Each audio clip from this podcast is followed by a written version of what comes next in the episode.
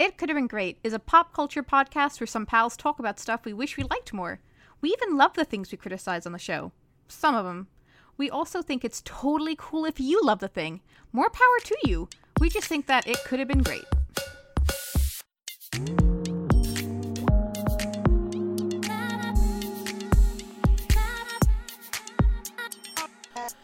Welcome to It Could Have Been Great, a roundtable discussion where we attempt to fix mostly mediocre media. Spoilers ahead. I'm your host, Diana Paparosi, and today, as always, I'm joined by my good friends.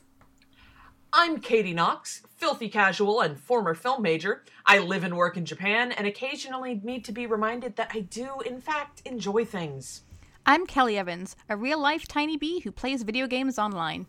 It's true. So. Is it? It is.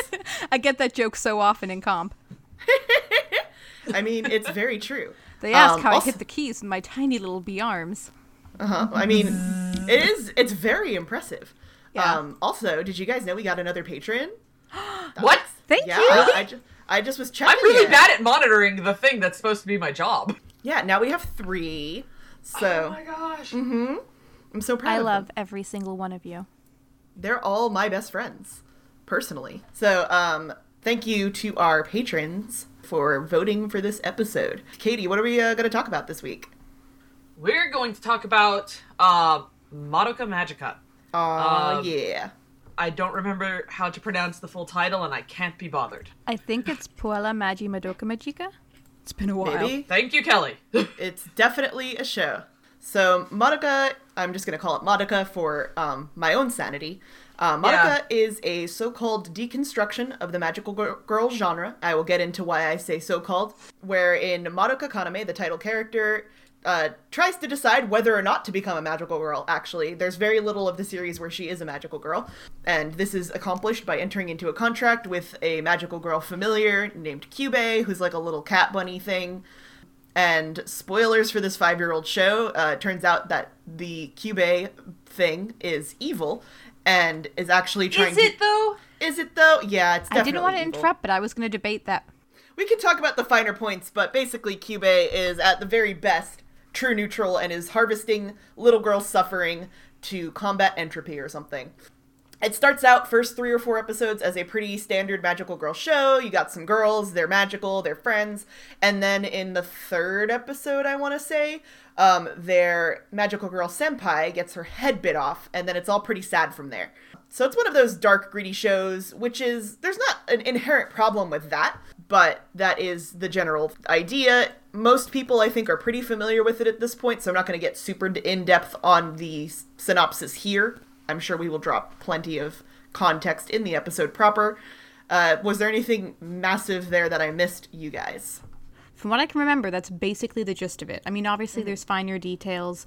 So, um, the one thing I did want to bring up really fast is um, this series is had, had kind of a, a couple of interesting little production facts that are relevant to our thesis, Yes. as it were. So, spearheading the, uh, I believe he's also the director, but definitely the s- screenwriting is um, Gen Urobuchi, I believe is his name. Yeah. who is somewhat notorious in Japan for his grim dark tendencies. And and he grim dark sounds smiley shiny and happy compared to this gentleman's usual uh stylings. And something that i found kind of interesting while researching madoka is they tried to keep his involvement with the series a secret Yes. because he has such a reputation. And for the first three or four episodes b- before Mami dies, they left him out of the production credits of the show. And if it hadn't been for a more thorough production ca- uh, crew list on the internet at one point, he would have been kept a secret until after Mami died at which point it would have been revealed in the credits that yes, the Urobutcher, as he's called apparently on 4chan, is responsible for this show.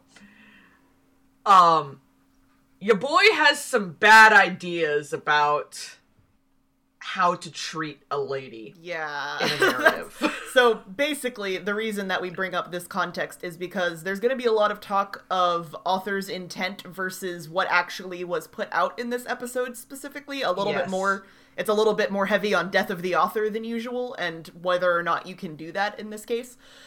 And I, a very succinct summary of what death of the author is is can you divorce this work from the author's intent and still find something good in it so we're going to probably be going into that in a little bit here um, but speaking of the intent what they set out to accomplish was dark gritty magical girl torture porn. Not literal like pornographic sexual content but it is torture porn. It is dark gritty magical girls. They beat each other up. They die. They are it's bloody and it's yeah, and that is what they accomplished. To their credit, they set out with a thesis, with a vision, and they did follow through.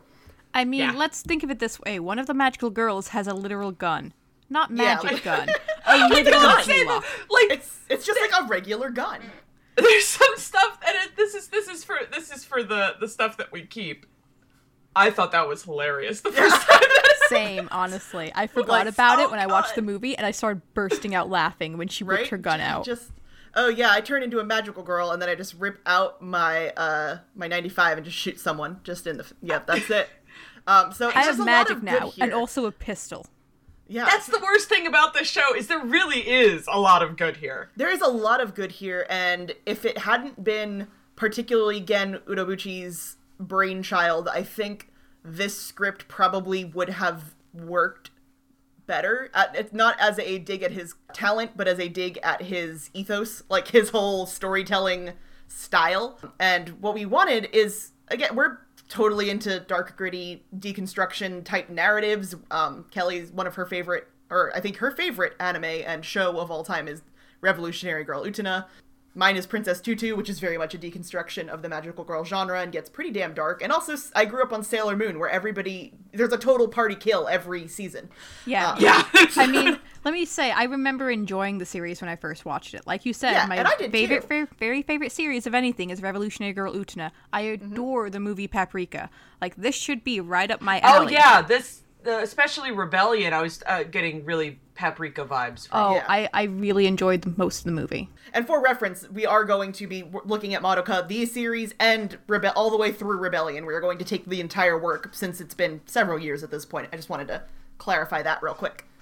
I also had a, a kind of a unique way of going into Madoka because I remember Diana watching it and going, "Oh, this is so cool! Mm. Oh man, this is really cool!" And I was like, "Okay, maybe I'll watch it," but I, I didn't have time. There are all sorts of life things happening, and it's like not in a good place to watch the dark grittiness. And then Diana got around to Rebellion, and I mm. still hadn't made time for the series, and she was very angry. Basically, uh, I w- went from, oh, I like this, even though I understand at this point, at the point Rebellion came out, I understood that Madoka was flawed. At first, I had a totally almost uncritical viewing of it, and then over time, I was like, okay, well, I can see the problems. And then I got to the last 15 minutes of Rebellion, the and last 15 minutes. And I was furious for like a literal actual week in real life. Like every time Yes, someone saw me, I was like, "Hey guys, I want to talk about how much I hate Rebellion story again." And that's where I am right now. I finished Yeah. it not like 10, 15 minutes ago. I'm Yeah, we in wanted to this give you space. the fresh take, the fresh content, the fresh rage. So Katie and Kelly have both watched Rebellion in the last 24 hours. Kelly in the last 20 minutes. We've locked and loaded this anime into the chamber, and we're about to dish out some hot takes on this five-year-old series. So let's uh, like Homura with her gun. Yeah. so let's get right into it. Um, 10 minutes in, I say. Whoops. okay, so I want to talk about the reasons we like this and why it really could have been great. Because there's a lot here. There's a lot of good in Madoka. I think at this point, in spite of what the creators were trying to do, there's a lot that is salvageable. There's a lot that I like about it. So let's uh, maybe just kind of go by person by person and just say some things we like about Madoka. Um, and Kelly, I'll start with you because you're at the top of my voice chat list. I, I was kind of hoping you would because I have something I very enthusiastically love throughout the entire series and everything I've seen the art. Mm. I cannot get over how visually invested I am in every scene. The way they switch up styles, the things they want they want to represent. I just I visually love this series. Regardless like- of its flaws, I adore it for It the is a visual. alone. goddamn masterpiece of visual design. Animation flubs in the original anime aside, the design aspects of it overall are very, very good. Sometimes the animation quality does suffer, but overall, the what they were going for and the execution on specifically the witch sequences is Yes. pretty much beyond reproach. for within its limits and for what it was trying to portray. I just think it's fantastic, hands down. Yeah. And then by about the time we got to the movies, they had so much money. So So, much much, money. I think that's why I enjoyed the movie even more. It just had that that visual strength. It was crisp. Yeah. Katie, what's your first thing? Diana might become mad at me. That is my disclaimer. I love QB. I love QB. Oh my god, what a fun villain. Um I I argue that QB isn't evil. That's fair. QB isn't evil by QB standards. Oh no, for sure that. And I feel like my my dislike of QB in particular is specifically because I view him as the author avatar. He is the again Urobochi in my head, so I think I have I have trouble divorcing them. So That's fair. Yeah. The thing that I like so much about QB though is I say he they they are this being of unfathomable intelligence who just cannot understand the concept of love and human emotion. Mm. And I think they're the most compelling and effective version of that trope that I've ever seen. Mm. And I love villains who don't understand why they're in the wrong. Yeah, and sure. from from an audience standpoint, QB is absolutely one of the most powerful villains in the series. It's an interesting dynamic to take in a series that's about emotion and heart and magical girls, and the contrast is so striking that I just think they really were successful with what they were trying to do with him. While I don't always agree about his level of, wow, I've been doing this for so long and yet I still can't comprehend. Like, I can see That's fair. some issues there, but I still mm. think they did a very successful job at creating a believable race, I guess, of creatures, the incubators. Yeah. Yeah, QB is a masterfully executed villain, specifically within the original, what is it, 11, 12 episode run of the Twelve. anime. I 12. I would say in Rebellion towards the end they start to get a little dice we're in dicier waters, but everything about the end of Rebellion is bad, so we'll get there later. Yeah, the, the whole, all of the incubators in Rebellion, I was like, somebody took their idiot pill this morning. Yeah. Yeah, they kind of shoot their own world building in the face with a gun. Uh, Homura's gun, specifically. yeah. Uh, so it's my turn now, and I want to say Yes. that I love almost every character in this show. A Yes! lot. Like every character in this show is masterfully written, which is why I get so salty about the problems with it because it's so it's it's very very good as far as character development, writing realistic feeling teenaged girls. It's Yes. just all of the characters have these great little arcs until rebellion and are beautiful characters until rebellion. And yeah I, i'm here for all of their character arcs and Madoka is like unironically one of my favorite protagonists in an anime even as Madoka has become something that i really don't like. So yeah i wish i could like it at this point but i can't. It's too much. But yeah so i really love all of the characters and i think it has some of the most compelling anti-heroes like in kyoko sakura and kyubey even to an extent. Uh, Yeah. and homura of any show i've seen. Homura's arc in particular is executed so flawlessly that like that's why the end of rebellion hits me so hard. But when you mentioned that they're very realistic portrayals of young female characters, and like that's a problem. Yes, and let me say, like, I hate to keep bringing up Utena, but you can forget she's 14 when you watch the series. yes that is- Madoka, Yeah. you do not forget that she is a young girl. Because they are drawn and written very realistically. Other than Mami, they all look like 14 year olds. Uh, and I think Mami's supposed to be a little older. But She is. She's their senpai. She's the next year up. yeah, um, but there's a whole. And we'll get into the reason this is bad later, but there is a reason that them being such realistic teen girls is a problem. It has to do with Japanese culture, and we'll get there. So yeah, uh, Kelly, do you have any other things you would like to talk about with liking things? Because I've got more. I just want to, you know, keep going around. I mean, honestly, the things that you said are things I agree with as well. it became very easy to attach to the characters and care about them when I was watching it. I really adored QB as a character. I mean, I echo your sentiments as well. I think we're covering it pretty well because a lot of the things I like about it are also tied intrinsically into the things I don't like. Yeah. So it's gonna be kind of an overview of things we like, and then we're gonna dive into the problems. I think is how this is gonna shake out here. Uh, Katie, did you have anything else you wanted to add to things we like before we start? You know, talking about Miss Potential. Yeah. So, as a connoisseur of magical girl anime, um, the thing that the series gets praised for, and it does well to, to its defense, the thing that the series gets praised for, they're like, oh man, it's like the first dark magical girl anime, and the, the rest of us are over here like, have you ever watched a magical girl anime though?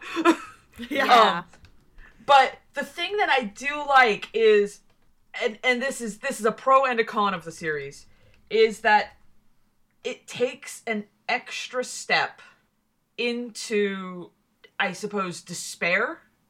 Yeah, it kind of goes further than just grim and goes into. Um, it's kind of similar to Evangelion's arc. It is. It's it really does. The the the term I believe on TV tropes is the event despair horizon. Yeah. And we just play hopscotch over that thing. We just jump right past Yeah. everything is bad, nothing can be fixed. it's incredibly and bleak. Yes. the series in my head and my dream says, "No, we can save the world. Everything will ultimately be okay." And that is And- how the 12 episode anime ends. yes, and then Urobochi's like, "Hey, fuck you." Yeah, they're just like, hey, Diana, Katie, Kelly, we hate you specifically, and we're gonna just go ahead and ruin this genre that that we're not into. Yeah, because when you were talking, I had a thought that it's like they want to revolutionize a genre that they're not into or educated about. Yeah, Because the things that they're treating as like a revolutionary, new, crazy idea no one's done are actually kind of tropey and typical. Yeah, a lot of series done. have done that before. Yeah, like as I mentioned earlier, Sailor Moon has a total party kill once per season. Like, there's a lot of very grim stuff, and even what we think of as the lightest magical girl shows, like Sailor Moon. Yeah. Uh, like the other thing is, I was thinking the ultimate mood whiplash is to watch this series after having just finished rewatching my favorite show, Cardcaptor Sakura. I watched it from episode one all the way through the new stuff that came out this year, and the thesis of Cardcaptor Sakura is everything will definitely be all right, and that is something that everybody says even in the darkest hours, no matter what, and it always helps. Yeah, and I feel And- like that is the whole driving force behind the magical girl genre. Is And no that's matter why it's so comforting for women and young Yeah, girls. I think. and that's why, and basically what Ma- Madoka does, in, it takes that specific message and kind of just spits in the face of anybody who finds that message meaningful in a lot of Yes. ways. It's magical girl shows are like, hey, there is always hope even as in your bleakest hour, and then they're like, eh, that's stupid, and that's something that only dumb people think, and fuck you, and I'm going to decapitate another teenager on screen. You know, Magical Girl series are dumb. Here's 96 reasons why. yeah. God. Uh, I think that's a good segue going into things that were like, you know, kind of not so good. Because my problem isn't with problematic or disturbing themes, it's with the respect and way you deliver them and carry them and portray them. Yeah, it's disrespectful to the magical girl genre because basically it's kind of like neener, neener, neener. We're gonna ruin everything you. It's basically coming into my house where I live and taking my toys and flushing them down the toilet because you think that you they're stupid toys. And look you at how what? revolutionary this is. I've changed the genre. Look at this dis- Yeah, like you have changed the this. genre of toy that my Barbie is because now it's a wet piece of garbage instead of a toy. You're uh, welcome. I'm so edgy. And normally I'm like, here, please, please play with my toys. Like, I love having new magical girl content. It's like, oh, wonderful, you want to play with my toys? Here you go. And then they hand me back like this doll that they like crushed over their knee, and they're like, like Sid from Toy Story got his hands on Sailor exactly. Moon. Um, Stop touching my things. Yeah. So I want to talk about Toy Story in my Madoka, it's more likely than you think. I'm sorry. Go ahead. No, it's totally fine. So I want to talk about uh, the the reason that the entire show for me is sour comes from the intent of the author and the driving force behind the storytelling, which we've just started touching on, and now I'm going to put into an easily digestible soundbite. The central theme of the show, basic, you become a magical girl by making a wish, telling it to Kyubey, who makes the wish come true, and then in exchange, you work for Kyubey. Basically, it's kind of like a uh, indentured servitude sort of thing, except you're here for forever, and Kyubey is your dad now. Um, so that's a great way to describe that, right? Yeah, I'm I'm good at podcasting. Um, Yeah. anyway, so the central theme of the show is these girls, they make these wishes, and it's almost like a very intense game of literal genie in some ways. It's like, oh, well, you're going to get exactly what you wished for, and the intent that you had when you made the wish is going to inherently corrupt that wish. And what it ends up saying is women who want things, anything, some of the wishes Are evil witches that must be destroyed. Exactly. Like it's some of the wishes are as like selfless as I would like my dad to have a job again. Basically, that's a very a Yeah. gross oversimplification.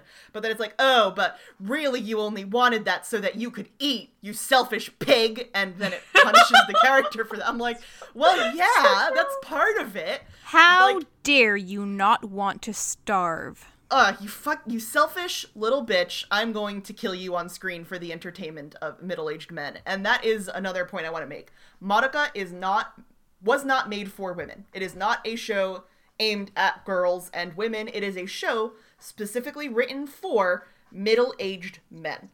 Uh, and that is kind of hard for a Western, some Western viewers to wrap their head around. So I'm going to try to give some brief context.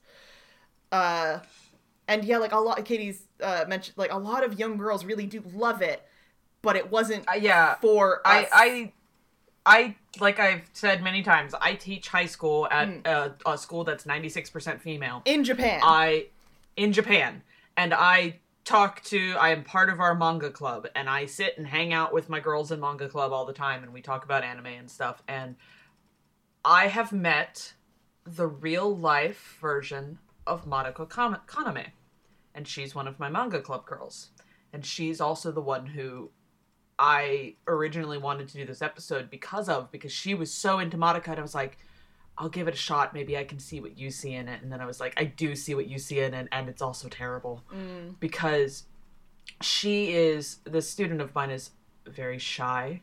She doesn't think very highly of herself. She you know what's so special about me kind of feeling and that's exactly who Madoka is in the the original series in the original timelines or most of the timelines and um, who Homura starts as.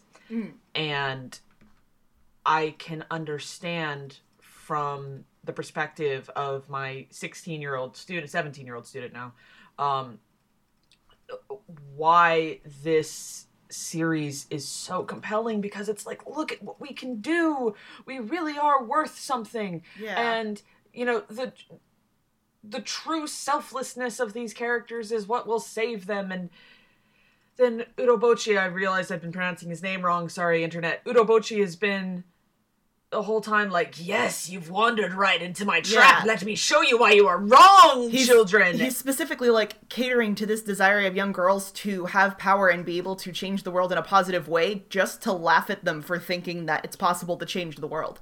It's very cruel, and it is, as I said, it is a show for middle-aged men, and this is a thing in Japan. It's moe culture, which I think probably a lot of our viewers are familiar with or listeners, but for those who don't, uh, it's the hyper cutesy anime like think Lucky Star and K-On! and things about teenaged girls, which teenage girls often enjoy, but they are created and curated for middle-aged men. Um, Yeah. Middle-aged men also are the target demographic of teen idol groups like Morning Musume and AKB48, and most of their fans are middle-aged men. This is a cultural phenomenon. If you do some research into it, you can find backing for it. And so I basically, mean, call me if you have questions. yeah. Uh, so the essential thing is it's a, just it's creating this narrative that young girls will be drawn to saying, hey, there's hope and things and you can grow as a person and whatever. And then you get there and you're being laughed at by a country of middle aged, not a country, but like a legion of gross middle aged men who literally get off on young girls suffering. Um, like that's literally, I'm not using get off hyperbolically there. Um, No. and it's God, I wish you were. yeah, and it's kind of just setting up girls to be punished or shamed for wanting anything and hoping and all of that. And that is the central thesis of the show, which becomes very clear in Rebellion. With the original 12 episode run, you can almost ignore that thesis because You can't, but you can almost you can it. almost do it because of the way the series ends. Hope wins. Madoka saves everybody. She sacrifices herself to do it, making her act actions entirely selfless as far as the narrative is concerned.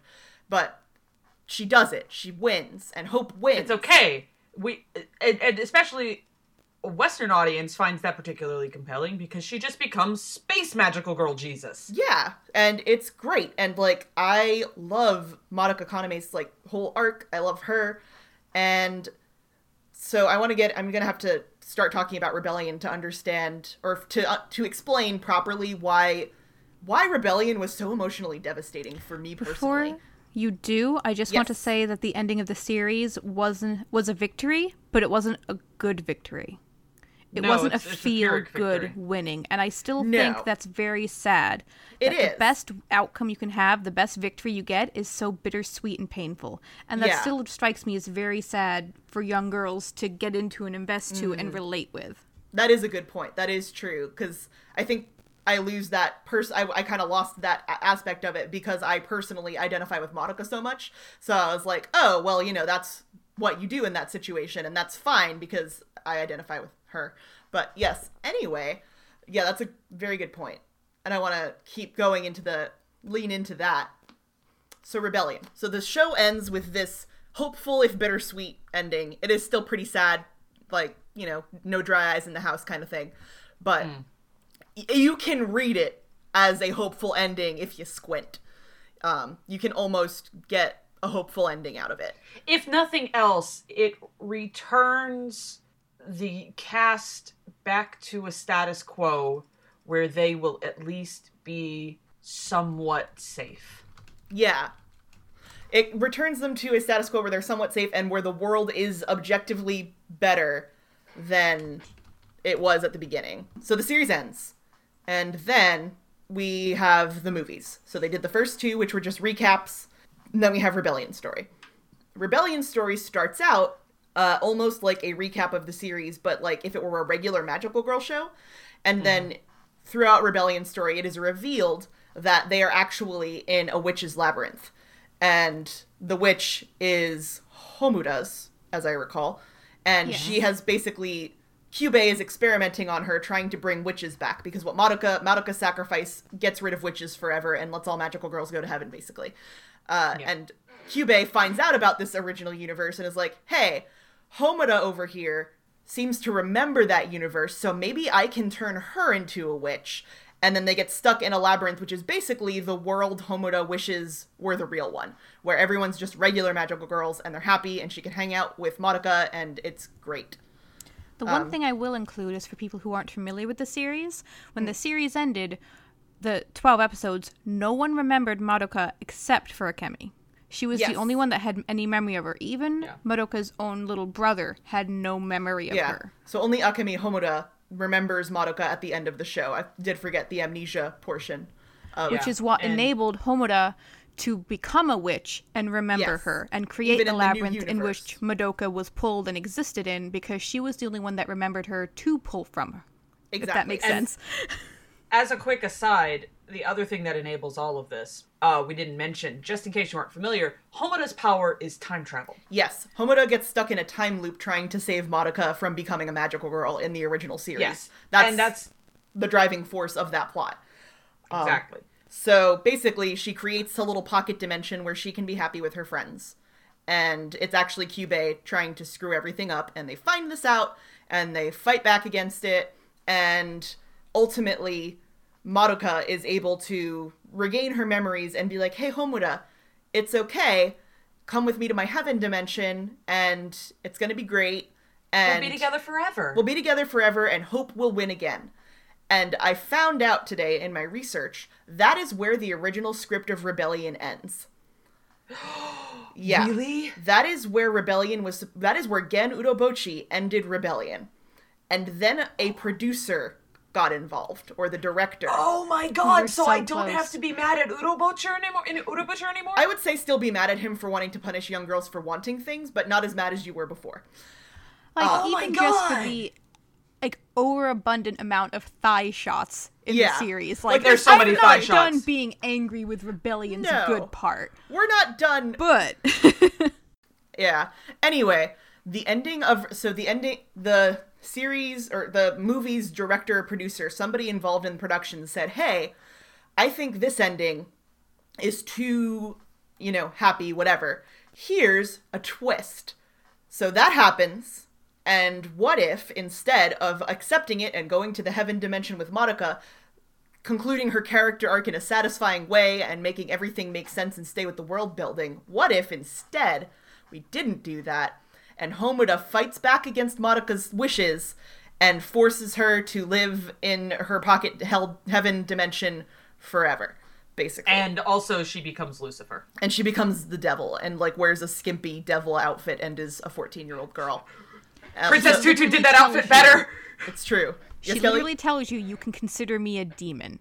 Yeah, Like, this and- isn't no, just us she- making up fun nicknames No. to make you understand. She literally says, "Well, you could call me a demon. That's the closest thing to and your." all of the promotional art of her in that outfit are her and Madoka in her final form outfit, which is also pretty skimpy, like pressing their boobs up against each other, and it's very Yeah. fetishy, especially when you consider the target audience is middle-aged men who want to fuck fourteen-year-olds. Oh, and apparently the the the read of one of Homura's final lines to Madoka, Mm-hmm. they they did two takes, and the first one was supposed to be this sexy, breathy, like Oh, no. uh, kind of reading, and then the voice actress was I think it was the voice actress who was like, "This isn't quite right for Homura," and so they did it. They did it, and then Yeah. got the one for the movie. Yeah, there's a lot of weird like sexual content without any actual queer representation in this show. Um, it's bad. And anyway, so they have Homura instead of respecting Madoka's wishes and give it letting Madoka have any agency and letting Hope have any agency in this world, she rewrites the world for her own gain and becomes like a, a hell demon and is like and basically imprisons Madoka and And the rest of the cast. and the rest of the cast. I would even argue that if it ended where it was supposed to, with Homura getting to be with Madoka forever, that would be the series' first actual happy ending. Yeah, because it's still That's- sad, but at least a character is getting closure that she wanted after going through all of those time loops, going through all of the deaths of her friends again and again and again. To finally find peace would have been an actual good ending. And then it took a nosedive into shit. Yeah, because all of us watching it, you guys both told me you had the same experience I did. You're you're there for that. That is the ultimate logical conclusion of Homura's character arc. You're like, yes, this is narratively satisfying, and then the movie has 15 more minutes, and you're wondering Yeah. what could possibly be in them, and it goes off the rails, and Homura becomes a demon, literally, and you know just kills Kyubey a bunch, which is fine by me.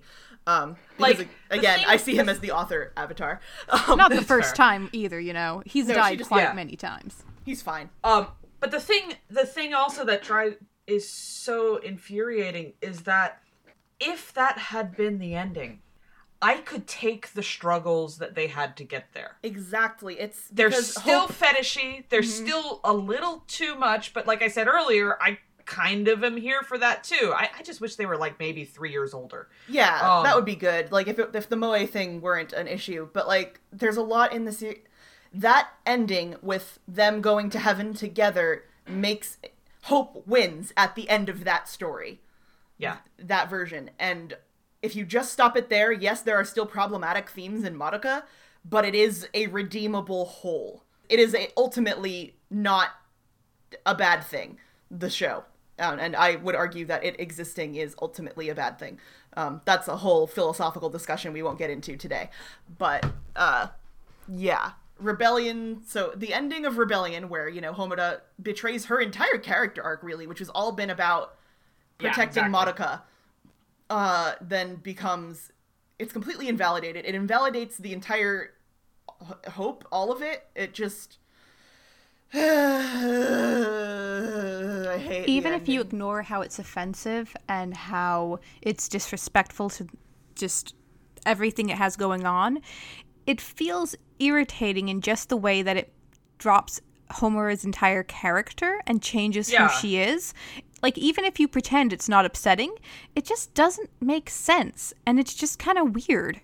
Yeah, It's, it's really irritating because a lot of people hold this series up as like, wow, the pinnacle of writing. And I'm like, it's actually really contrived a lot of the time. Yeah, a lot of the time it is, and just yeah, just that ending in Rebellion. Just I, I know a lot of people were angry about it. There's like a million think pieces about it, but for me personally, it takes a show that was almost salvageable, that was salvageable, redeemable, that was could still be considered good, and could even be read positively for like you know women's self esteem or whatever you want to try to say about it. But like it The takes movie would have have largely put it in that direction. It would have taken a large Yeah. step into that. yeah and it takes that hope that i had that i could you know read get strength out of watching Madoka. It takes that hope that I had that the magical girl genre is about hope, and it laughs in my face personally. Like it's not in. It wasn't enough that the show was about torturing fourteen-year-old girls for the amusement of middle-aged men. It had to come for me too. And Yes. like for magic, I I say me in like a magical girl fans everywhere kind of way. Um, I'm Yeah. using the royal me as you know. The royal me. You know, Um, that infamous royal me. Yeah, so that is my main problem. Is Rebellion makes it so you c- literally cannot read this work as anything other than a slap in the face to people who, you know, are hopeful about anything, and it sucks, and I hate it. And also, there's a lot of queer baiting in Madoka, and I wish there weren't. That's another thing I hate.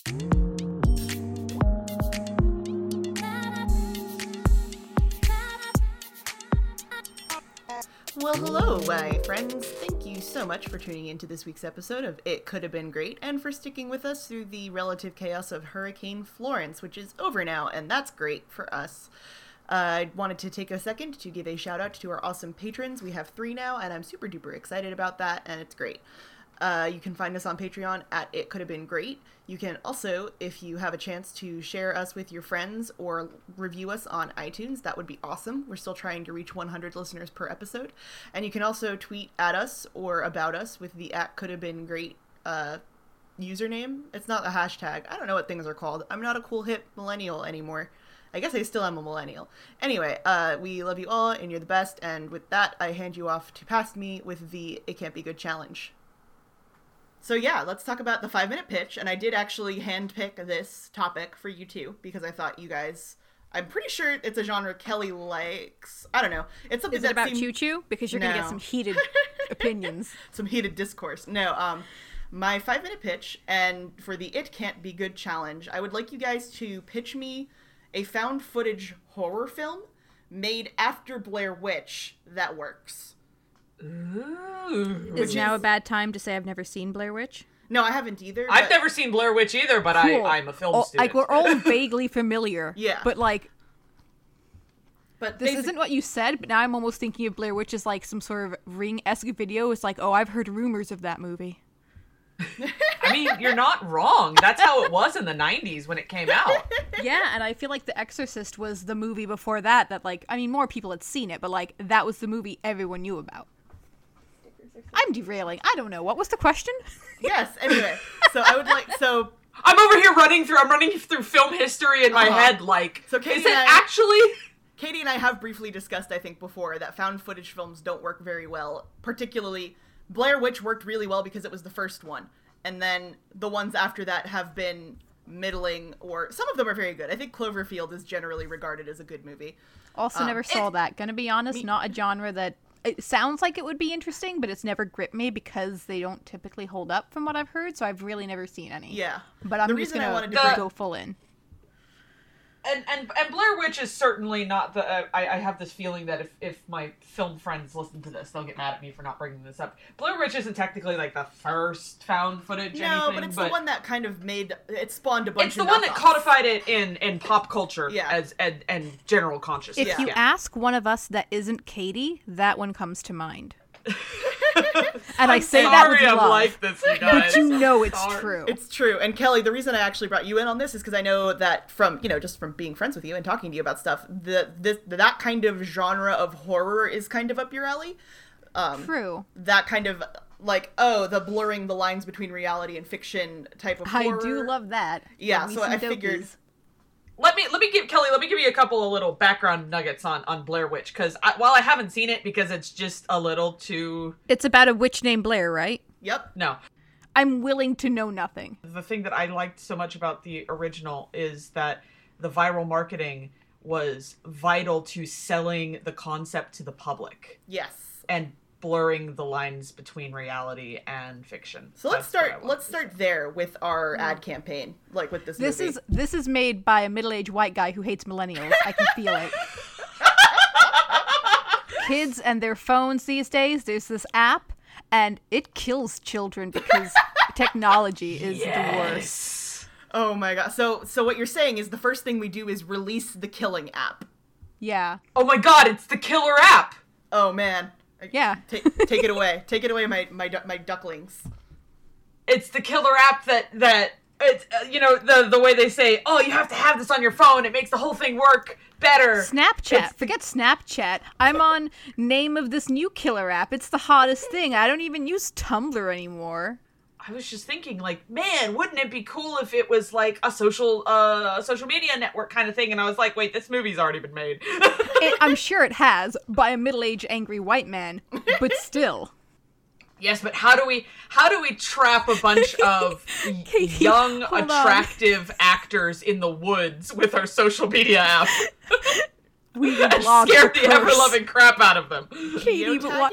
Katie, but what if we reblogged the curse?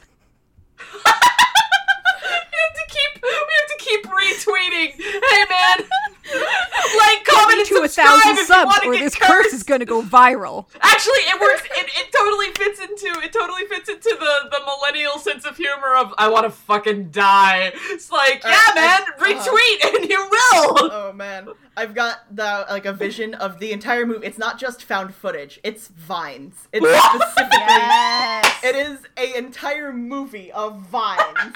and it's kind of creepy because like vines are a dead medium now, so it's like So they're like Oh, fine too.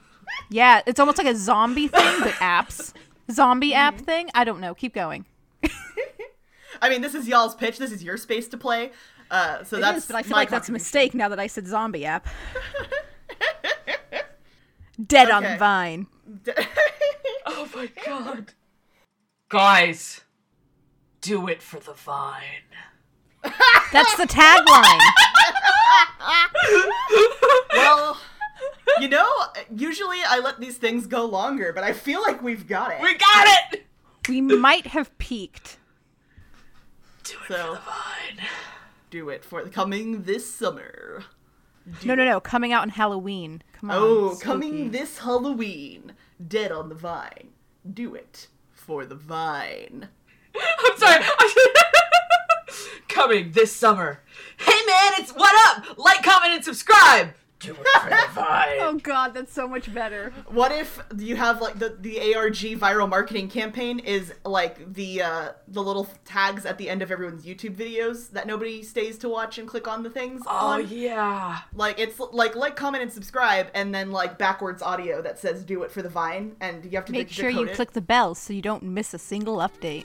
Yeah, and then if you click the bell, it's a ghost. Ooh. Like the bell turns into a ghost. And then you're haunted.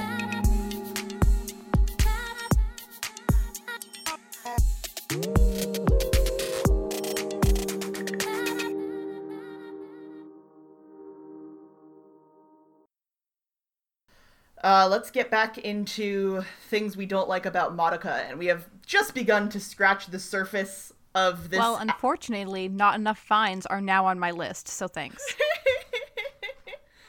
um, so yeah, Katie, tell me things you hate. Why are you so filled with rage? Just anything? Well. um, one of the things that I so I was talking when I was first watching the movies a couple of months ago before the hurricane when we intended to make this episode. Yeah. um, the um, I was talking to another guy here in Japan who's another American, and we were talking. He was like, "Oh, my favorite series is Madoka," and I was like, "Well, I'm actually, so sorry. My condolences. I'm watching it because I'm mad at it right now." And we started talking about it, and he's. I said, uh, "So who's your favorite character?" And I think he said Homura, and I was like, "Oh, that's interesting. Mine's Sayaka." And he looks at me, and I was like, "What?" He goes, "That's." Why we don't agree on this series. And I was like, is it? He's, yes, because Yeah, I don't I understand the fandom hate, hate Sayaka. I love Sayaka. I do I, don't understand why anyone would dislike her. I mean, because according to him, everyone. she's selfish and easily corruptible and a No, she bitch has a and I don't like her. She's 14. She's not old enough to be a bitch yet. yeah. Like, it's just, uh, and and so but that was an interesting thought because i realized that you know who i think also hates sayaka? I think urobuchi hates sayaka. Yeah. because one of the things he said in an, an early interview about the series was um something along the lines of yeah the narrative is here to punish these girls for their hubris he mm-hmm. specifically says that Sayaka's hubris is the cause of her downfall. Oh no, her hubris for liking a guy that maybe somebody else likes, and then being sad that she has to compete for his affection. And I just. It's not a good look, my dude. Yeah, and it's not even the fact that he doesn't like her back that causes her to spiral. It's the fact that everyone keeps telling her that that was the reason that she did it. Like it was the guilt trips from like Kyubey and Sa- and Sakura, not the actual him not liking her back. Yeah, that made her sad, but the thing that breaks Sayaka, as I recall, is the way that Sakura and Kyubey treat her for it. Yeah. It's like, oh, that's your wish? Really? Yeah. Okay. Yeah. This is part of the problem of framing the characters like this and aiming it at a male audience, because it villainizes the idea of a young girl being a young girl. Yeah. It mm-hmm. perpetuates and encourages this unhealthy mindset that there's something wrong or flawed or bad about a young girl having feelings and going through the mm-hmm. natural stages of growing Yeah. and, And- dealing yeah. with her emotions And the world trying to find healthy ways to cope. Yeah. And the world already punishes women for not being selfless enough every goddamn day all the time. And I'm sick of it, Yeah. honestly. I'm just I'm done. I'm over that whole narrative of women have to always put the other one first and this is why girls like like oh I can fix him. That's why that is such a common reason that women end up in bad abusive relationships and it perpetuates bad ideas and I don't like it and I'm mad about it. Yeah. That was my very articulate angry thought. Beautiful voice clip that. Thank you. My I want it as a soundbite you'll have it. Text message tone. Yes. on my desk by Monday. Um, that like like we've said a billion times already, but this series isn't made for like the series' audience is broken. It's not. It's not the right audience. You've Yeah. you done fucked up on your marketing, y'all. You goofed. You made goof don't- because Don't make magical girl shows for 40 year old men. It's not what you're supposed to. It's not that they can't enjoy it, but it's. This genre. Girls have so little in the world. right. This is ours. But the thing, the other like- thing that I was thinking was like these complaints that people have about characters don't work if you haven't been a 14 year old girl. Yes. Of course, you're going to hate Sayaka if you haven't been a 14 year old girl and Yeah. maybe you're not that amazing with the empathy thing. It's reaffirming the mindset that some men might have, telling them they're right to view girls and, by extension, women in this way. Yeah, it's like, oh, that is telling them, yeah, you're correct. They are horrible for this. those, those selfish 14 year old bitches. It's validating a very toxic and harmful mindset. How dare you desire love? What's wrong want with love? you, you monster? You want food? monster. Kyoko! It's like the worst part. It's like she Every was- day with you, Kyoko, it's food, food, food. Yeah, really. Jeez. And the fact that they turn into literal witches is just the least Yeah. subtle thing. I, Mm-hmm. I'm still not over it. I've been thinking in the back of my head this whole time. It's women. Women. You go through puberty, and you go from being a docile and caring young girl who I want to have sex with because I'm a gross pedophile old man, and uh, then you turn into a woman with thoughts and desires and opinions. And it That might sounds pretty selfish. you that's gross. Me, You- a middle-aged jerks. man. Yeah, ugh, gross. And I know I might sound like I'm coming down really hard on the pedophile thing, but I am not exaggerating the fact that this is a very big problem in Japan of middle aged men who want to date 14 year old girls and 13 year olds. And there's a whole, there's a problem there. And it's, that's There's a a market episode. for it. It's not just that there's a small subculture or this No, uncomfortable underbelly. There is a market. Yeah, like going into Akihabara makes my skin crawl because the Yeah. whole thing is about commodifying teenage girls for consumption by middle-aged men. There's a whole sit subset of there's a job that you can get as a teenage girl where you get paid to go on dates with middle-aged men. It's called compensated dating or enjo kosai, and it often leads to human trafficking, and that's bad. And I'm angry about it, Gen Urobuchi, and you're perpetuating the way that men in Japan treat teenage girls, and I dislike it. yes, Hi, I'm really angry. it's fair. These things have consequences. You can't be this irresponsible with your art. a lot of many creators like to pretend that these narratives exist in a vacuum and they don't They don't like your act- actions have consequences. That's like the whole thing in Madoka, right? Is like Yeah, oh, really. want doing and wanting things. There's there's consequences to that, and like making a piece like this that uses young girls, a very like one of the most vulnerable populations is young is teenage girls. And like society shits on teenage girls at every opportunity, and I am angry about it, and I'm gonna be angry about it forever, apparently.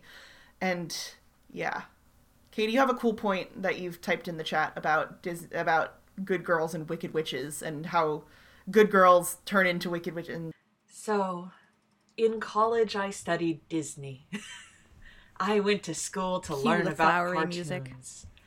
and one of my favorite things to read about was uh, feminist theory as applied to uh, Disney. And uh, there is a book, I believe it's Bell Hooks, um, called Good Girls and Wicked Witches, I believe. And the basic theory I just realized applies so perfect. It's so perfect for Madoka. Um, and it's it is a very unfortunately a very western reading of of the feminist theory is applied to it so it might not work perfectly Yeah. for Madoka. because Japanese feminism is a little it's different than Western feminism, and that's a fascinating conversation for another day, my Exactly. dear listeners. Um, but yeah, go ahead, Katie. But the the one thing that Good Girls and Wicked Witches that I really like that it talks about a lot is how do we view older women in media and especially in Disney? How many older women are in Disney? Are they good? No. They are wicked stepmothers. They are uh, like Ursula the drag queen, who's based on a real drag queen. Um, they are uh, Mother Gothel, this controlling, um, ultimately a feminine figure, but just um, powerful and selfish. And where are the good and the pure moms? They are dead. Basically, the wicked witches that we get, they can be codified as anything that the masculine ideal of femininity, whatever threatens that, uh, especially homosexuality. Um, you know, the we have the stereotypical like more butch, powerful looking women, and they're always evil, or at the very least, you know, uh, Not good. not good. They're they're not always the heroes. They're rarely the heroes. And that I was just thinking, man, that really leans into the queer baiting in Madoka because the one relationship in the, one of the relationships in the series that is ultimately it could have it could have been great. It could have been this great loving l- woman loving women lesbian relationship between Madoka and Homura and it turns Homura evil. All Yup. of the things that Homura does, she does for Madoka. And Out of she, love. And out of love. And the love corrupts her? Because how dare she not exist for the consumption of an adult man? Right. It's it's really what it feels like. And uh, you know, death of the author who knows I like in that specific respect and maybe that wasn't their intention of having it read that way, but that's how it reads. And it's ultimately just the biggest heartbreak of the series for me. Yeah. Especially, like, I feel like Madoka could have done something really cool with the idea of magical girls versus witches. Magical girls grow up into witches. With, like, the girls. The girls initially thinking that's a bad thing, and then as they become witches, realizing, oh, we are. We have power, and that's okay, and, like, owning that and not being evil about it. But no, love just, you know. If you love another one, that's you can't be a lesbian. Like It gives a bad taste in my mouth of the mindset that women women love being impure because Yeah. it's not even subtext. It's literally that Homura says that QB and the incubators in general can't comprehend the emotion that she has. She names it as love. It's literally her love for another put it another girl. right there on the tin. And that's what corrupts her. Mm-hmm. Literally corrupts her to become a demon. Yep, she fucks up the entire universe because she was gay, or you know, loved another girl. Though there is an interesting thing, I think linguistically, I think if I remember correctly, the word that she uses in Japanese is koi, not ai. And there is a mm, distinction. There is a distinction there. Yeah. For someone like me who knows nothing, can you maybe explain briefly Yeah. the distinction? the distinction as i understand it and i might be a little bit you know uh, a little bit wrong but as ai understand it koi the concept of koi is the uh physical i wouldn't call it lust either but a more bodily driven love like it whereas i is more altruistic and kind of like I'm like, oh, that's the Sailor Moon love. we love everything and all things. And so what I think maybe what they were trying to go for is that Homura's love is and this is bad. That Homura's love is this um it is it it, it is this it almost uh the connotation is more lustful, I guess. Whereas That's no. That's worse. I is which Madoka would be. Madoka would be aishiteru and Homura would be koishiteru. Like I the two different ways of saying I love you. Maybe maybe an, a good English connotation would be Madoka says I love you and Homura says I'm in love with you. I feel like it makes it worse because the koi has a specific romantic connotation, and it is punishing her for that specific f- feeling. Whereas Madoka's love seems to still be pure and non romantic, perhaps you could argue. Yeah. It's because very girls- clearly making a point that's even Yeah. worse than I thought it was before I knew the Yeah. language Yes, barrier. no, I I Girls was aren't I supposed to feel lust unless it's for male consumption. and and lust is a strong word for what what koi is, but Yeah, it's like the best a- English equivalent that I can pull up. Yeah, but girls aren't supposed to feel romantic feelings unless they are for the consumption of man. What? yeah. No. Anyway, there's a lot of just deep seated problems with how this show treats women and gay women, and also Sayaka and um, Sakura could be viewed as another woman loving woman couple where They get punished the only way they get punished for it. They die. They they die. It, like in every timeline, they die Yeah. because they're gay and they're like oh well we made these selfish selfless wishes that were really selfish and so we're going to be in a relationship that really could have been great and then actually it's not because we're dead Yeah, so you're like, either going to bury your gays or your gay is going to become satan yeah. Yeah. that's your only options in the world of Gen Urobuchi, and it's specifically with the ending that they went with. Um, but even without that ending, that's still the driving thesis behind this show, and I hate it. I don't know. I hate it. Makes me mad. You're trying so hard, but it's just so bad. It's just really bad. Um, and before we get in to the pitch, uh, there is one last thing about just this show being needlessly cruel Yeah. to people. Um, and Katie, I'll let you take it from there because you actually made me aware of this fact. Yeah, so, So- I I've I found this um out during my research.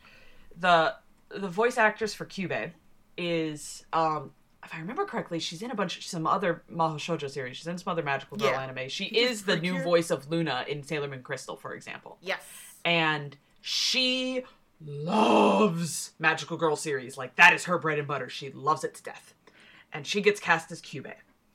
And she is not told about Kyubey's true intentions and true nature. And when she found out during like uh, the, the way I read the story is like it sounds like she finds out during recording or very close to recording. Mm-hmm. It made her cry.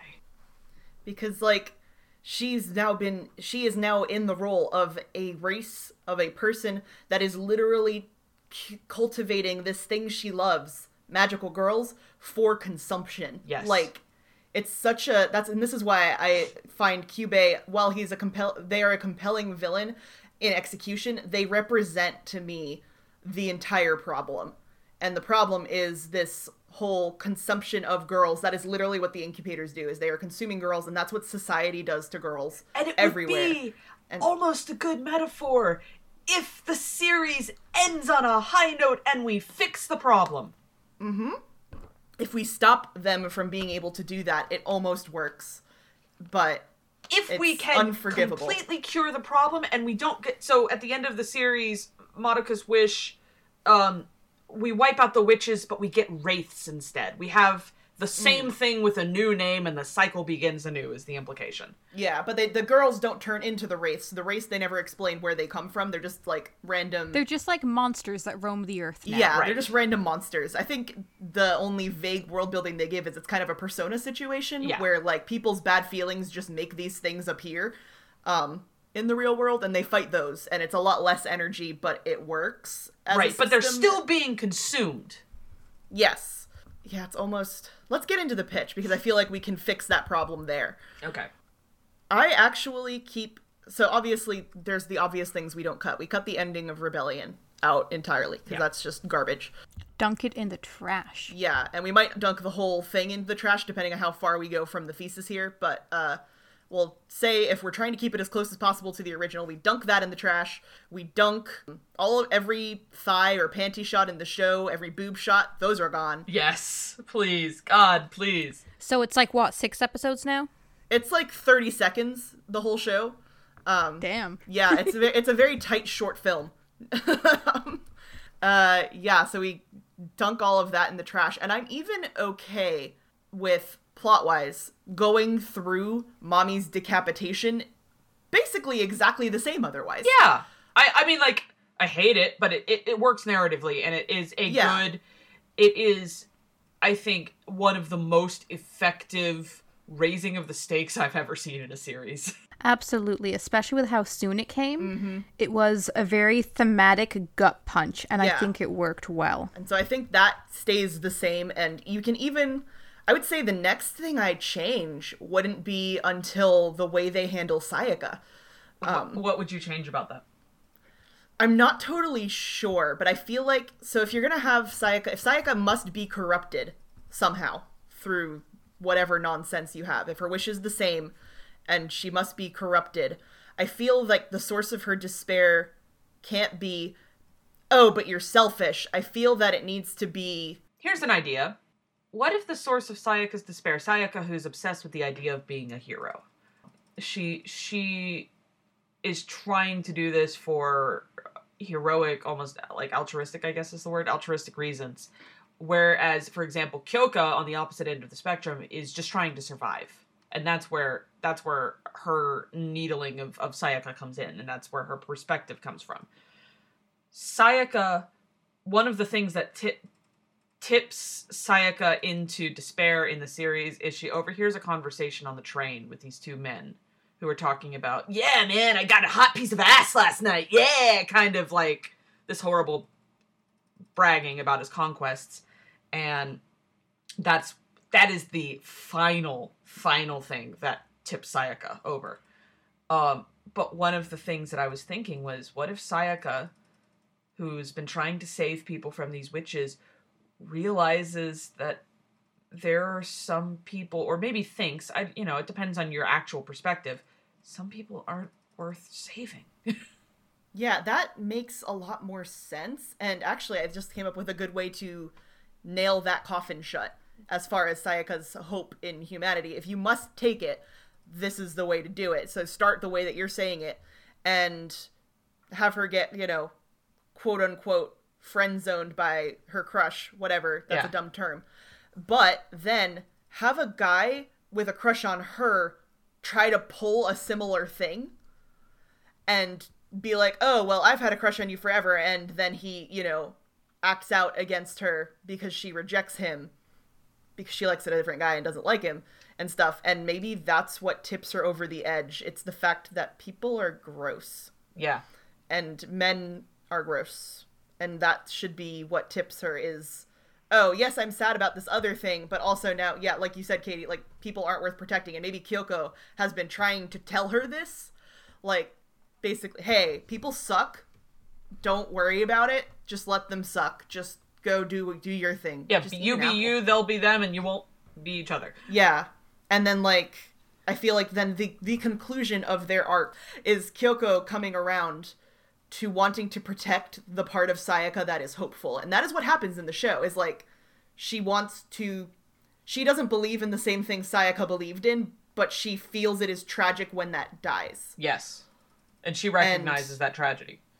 and she recognizes that and she wants to pull her out of that. She doesn't want to be a hero, but she wants to she doesn't want to be a hero herself, but she wants to be a hero for Sayaka because she wants that and she thinks that's worth protecting.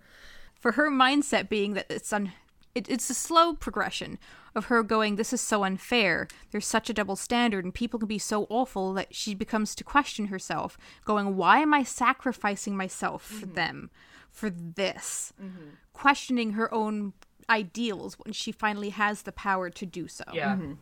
Yeah, like for absolutely. I like that. And like people being maybe ungrateful after being rescued, I that doesn't jive with the whole they don't remember being, you know, monsters thing, but you could yeah The thing that I like about this is it also gives me more investment in Sakura, who. I- I- watching the movies, she does come a little bit out of nowhere because the pacing of her story isn't excellent. Yeah. Um, and having her have these conversations with Sayaka, like, you know, you, you know, you just gotta watch out for you. It's it, it's the, it's, it's the the school of the the new internet feminism of the the one who says you know fight like a girl put your your keys between your your fingers and and give them what for and the other one who's like oh we should all everything is good and we should all be together and equal and wonderful and it start it starts to fall apart when the hope starts to die Yeah.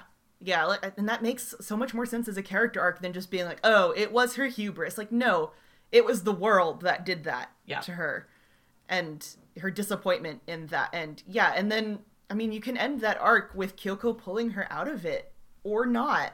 You can end it either way. And maybe if they don't, when Homura does her, you know, nonsense and Madoka saves the world at the end, maybe they come back and they're and they're good now. yeah like if if you want like i am all about sayaka becoming a witch i loved that Yeah. i loved her falling into despair because i could relate Yeah. yeah i don't want to remove her becoming a witch Yeah, her like her becoming a witch because men are disgusting is fucking relatable content. is Yeah. honestly a mood Yeah, the biggest mood. um, and even having her stay in despair, having her ultimately die? Question mark. Be defeated by Madoka and friends and whatever, and then Madoka saves the world, saves Sayaka, saves Homura. Saves Sakura somehow. We don't really know thematically how that's working. brings Don't worry Mad- about it. brings Mami back. Everyone's fine. Yeah, so like after Sayaka's arc resolves, you know, basically in the same way but with far fewer blaming Sayaka for the things that happened to her because they weren't her fucking fault. yeah. um, you move into I guess f- from there you go into the Homura arc, which honestly, just leave that. The Homura Yeah. arc is almost flawless. Yeah. It's so good. And especially the way that the pacing thing. is, where they reveal it as she Yeah. comes in the beginning of the series and she's this, I mean, really, for lack of a better word, this really bitchy transfer student. Yeah. And then we start to see why and we see how she used Mm-hmm. to be. And now we realize how many cycles she has to have gone through to become what she Mm-hmm. is. Like how old she actually is at that point because she's done this hundreds of times. She's lived through this week hundreds of times and I her arc is perfect. Leave it exactly the same. I agree because the movie could be so good so easily that you mhm. can leave the series, at least Homura's part, alone, and the mm-hmm. movie itself finishes it nicely. Aside from Yeah, the last then- 15 minutes, which we all know. Yeah. And then you just do the movie the same except you cut out the last bullshit 15 minutes. Yeah. And and that's it. And then you fixed Madoka. It's done. There's it's so easy when you're not trying to spit in my face actively. yeah. I'll, I'll even if if I could just have that, I'll take all of the little contrivances that make parts of the series move forward. It's fine. You can have your contrive. Every show has some. It's Yeah. not. Yeah, yeah. I think we did it. I think that's about it. There's not much else to do. It's just It truly Stop. could I mean, have I been do also kind of want to say don't frame Kyoko as is that her name? yeah. Kyoko okay, as being like this horrible, selfish bitch Yeah. for not wanting to star. Yeah. Like either change how you Yeah. frame her and how the fallout is, or give her another reason. Yeah. I think Sayaka got a different reason, so that's enough. So maybe just don't frame her as a horrible Yeah. person. Maybe instead frame her as a reasonable human. Yeah. And gi- have some empathy in the show. yeah, some instead of hating women. Because yeah, like she, it's nothing. Nothing that like happens to her you, is her like fault I was either. saying with the the two the two different kind of internet feminism that we have going on. Why have we reached this point with with Kyoko? Why why what pushes you to lean into the inherent violence acted against you as a woman and to push it back onto other people? And I think if you would explore that just a little bit more. Mm-hmm. Instead of just being, oh, she was hungry. You Yeah. selfish bitch. Exactly. Yeah, because you can still frame her when she comes in as a villain and she's trying to basically remove Sayaka from the magical girl game so she can survive, but also so Sayaka's not gonna find this crushing disappointment at the end that she found. Yeah. Um, you can still frame her that way, and then you realize what happened to her, and it's like, oh, that's why she's like this. I'm not going to blame her for the things that happened to her because she was a starving kid and bad things happened to her, and that's not her fault. yeah. The series definitely struggled with allowing their characters to be complex. Yeah. It's just it because it was so busy jacking off to the idea of t- calling 14-year-old girls selfish. Yeah. It it step it falls on its sword in that way because it's like, "Oh, I could make a compelling argument, but you know what I could also do? Make 14-year-old girls really stick it to 14-year-old girls cuz You know who it deserves good. it. Yeah, they've had it too good That'll show for 'em. too long. Yeah, just shit on 14-year-olds. So yeah, like really after just stop being mean to them. You can still be narratively like, yeah, they suffer and bad things happen without slapping people in the face for having feelings and also being hungry ever. How dare Jesus, you? Madoka's stupid. So yeah, I think we've uh I think that does it. Anything else you guys want to add? It truly could have been great. It really could have been. It's not so. It's not even hard. You just have to not. You have to have some respect for women. That's all. That's the only difference, and that's why it's so heartbreaking. Is because it was almost really good, but for the one thing. Just and drink that your nobody- respect women juice. Yeah, just nobody drank their respect woman juice, and so now the show is bad. Ugh, The end. the end. Thanks for coming to a very angry episode of It Could Have Been Great. I love all of you, and you're my best friends. I'm gonna go cry now.